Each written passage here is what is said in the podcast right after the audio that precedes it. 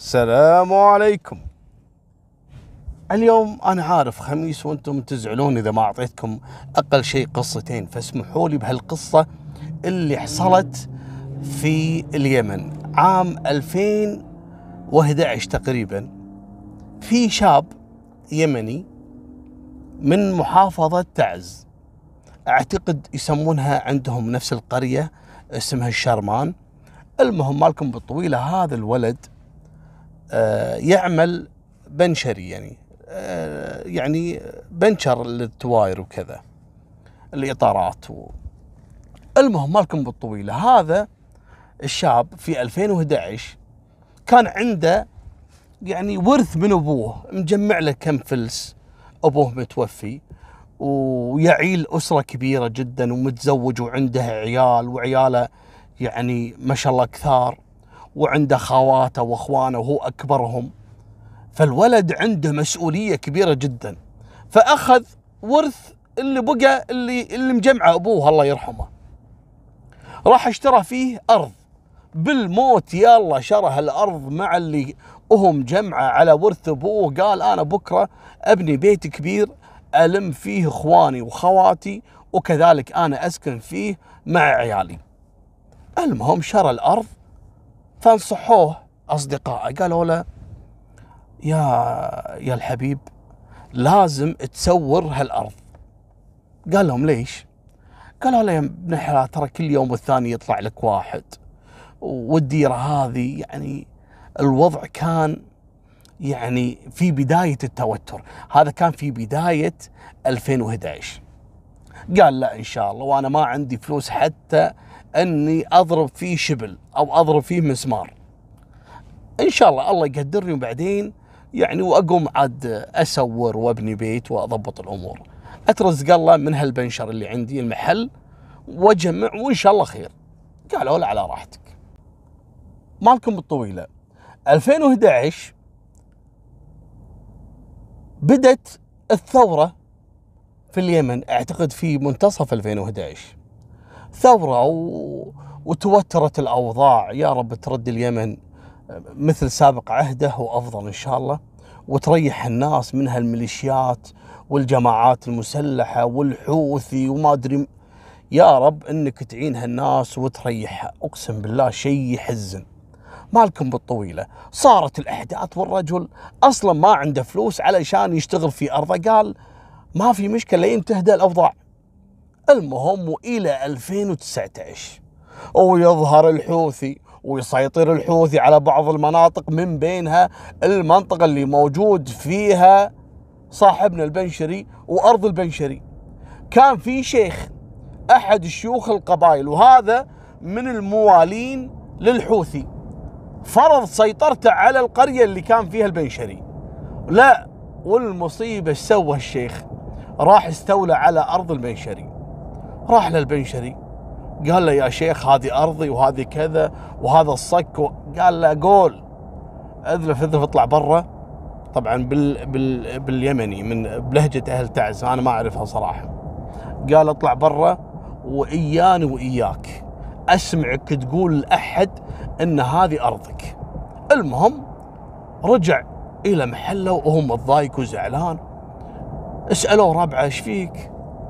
عسى ما شر قال أنا يبا عندي أرض هذه اللي قطيت فيها دم قلبي ورث إخواني وخواتي علشان أشتري هالأرض. والحين مسيطر عليها. الشيخ يقول لي مالك شيء عندي. ولا والحين مبلش يسوي فيها يعني يحوط فيها ويحط سور ويحط له بيت ويحط له كذا. قالوا له اشتكي عليه. في محاكم شغالة.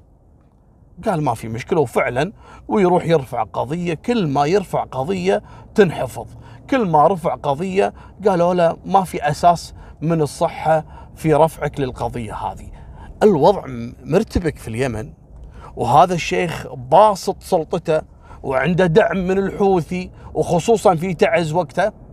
المهم الرجل أفلس من الأرض مات قهر المهم فبعد ما خسر القضية في آخر مرة يعني رجع للمحل وقاعد مسكين يبكي وما عنده إلا شكوى حق رب العالمين فقط. عيال الشيخ يوم تأكدوا إنه خلاص المحكمة رفضت الدعوة اللي قدمها البنشري راحوا إلى محله واعتدوا عليه بالضرب ويعني وهزئوه قدام الناس وخذوا منه سيارته كانت عنده سيارة يعني يا الله توديه وتجيبه. لا وخذوا منه سلاحه. وأنتم عارفين أهل اليمن عندهم السلاح هذا يعني مثل يعني الشيء اللي آه يعني كأنك ماخذ منه كرامته، السلاح هو شرف الرجل يعني اللي هو خصوصا الرجل المحارب. وهذا يعني يرفض قصة وجود الحوثي المسكين. فحاط سلاح عشان يحمي نفسه في أي لحظة. تخيلوا رايحين للبيت بعد ما أخذوا أرضه علشان يبي يأدبونه ويخلونه عبرة حق القرية أن لا أحد يفكر يوم من الأيام يرفع قضية على الشيخ. اعتدوا عليه بالضرب وخذوا سيارته وخذوا سلاحه وخلوه بالبنشر ومشوا. المسكين يعني الشكوى رب العالمين. فعلا شيء يقهر. شو يسوي؟ لا عنده عزوة لا عنده يعني سلطة مثلا توقف معاه وسلطة عندهم الأوضاع يعني تعبانة. وراحت الأيام. ويجي واحد مر على البنشري. هذا ينقال له عاقل السوق. عاقل السوق أنا صراحة ما كنت فاهم شنو معنات عاقل السوق. عاقل السوق طالع يعني مثل مدير السوق. أو مثل آه، الشخص اللي آه، يعني آه، يعني مشرف على السوق يعني وكذا. فمر على البنشري. بعد ما سمع إنه اعتدوا عليه بالضرب وكذا. فقال أنت شنو قصتك؟ سمعت كذا وسمعت كذا.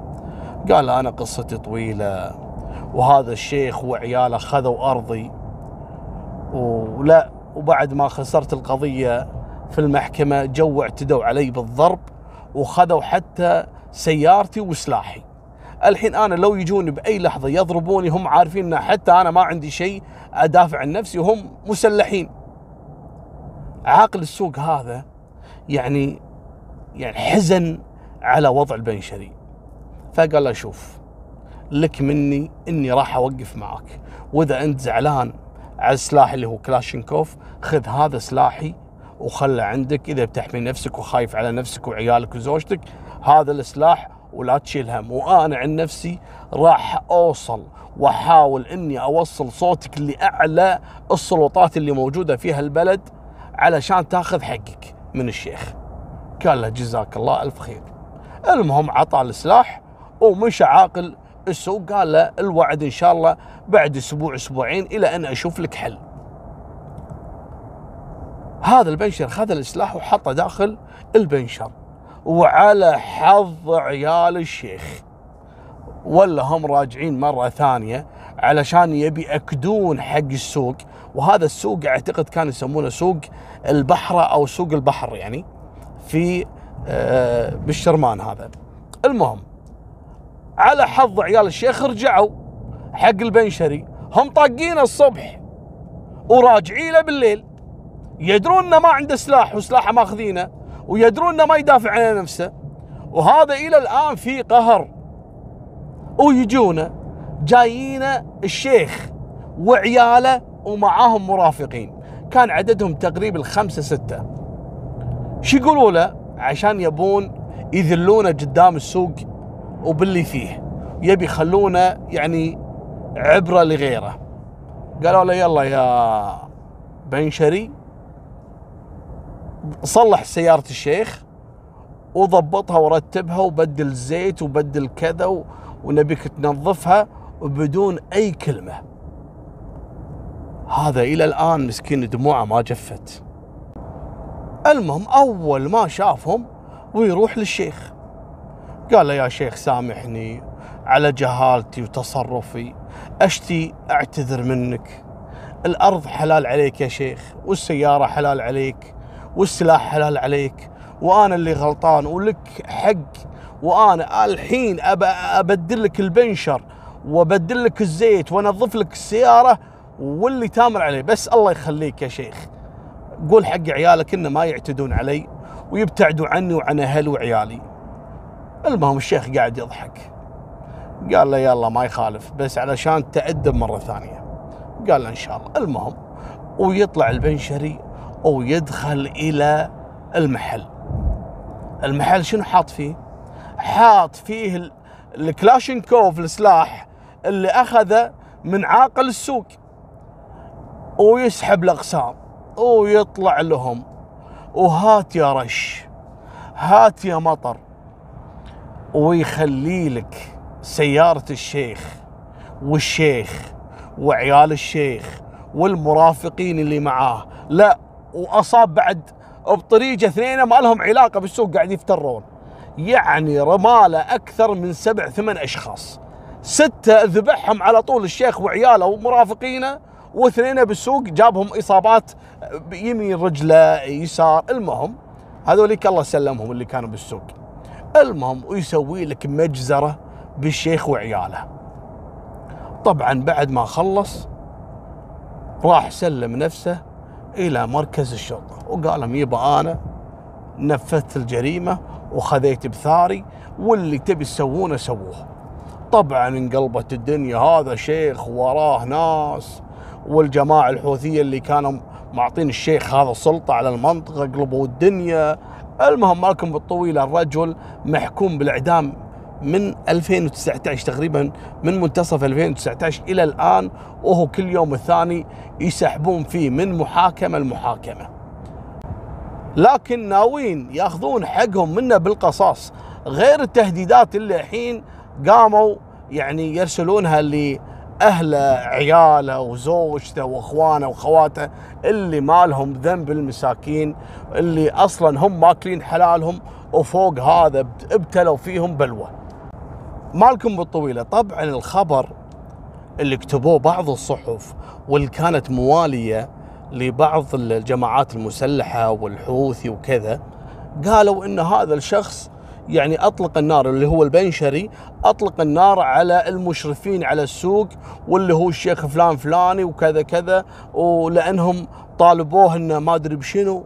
طبعا هذا كان كله كذب لكن في بعض الصحف يعني أكدت إن هذا الشخص كان بينه وبين الشيخ وعيال الشيخ ثار لذلك هو انتقم منهم. لكن حقيقة القصة مثل ما رويتها لكم ومن ناس مقربين وأصحاب قانون كانوا مشرفين على القصة بنفسهم. وقبل لا أختم لا تنسون التواصل معاي اللي عنده قصة. نفداكم أنا أستانس بالتواصل معاكم ولي الشرف عن طريق الإيميل. ولا تنسون الاشتراك في قناة آه، ولدكم بطلي. وفي أمان الله مع السلامة.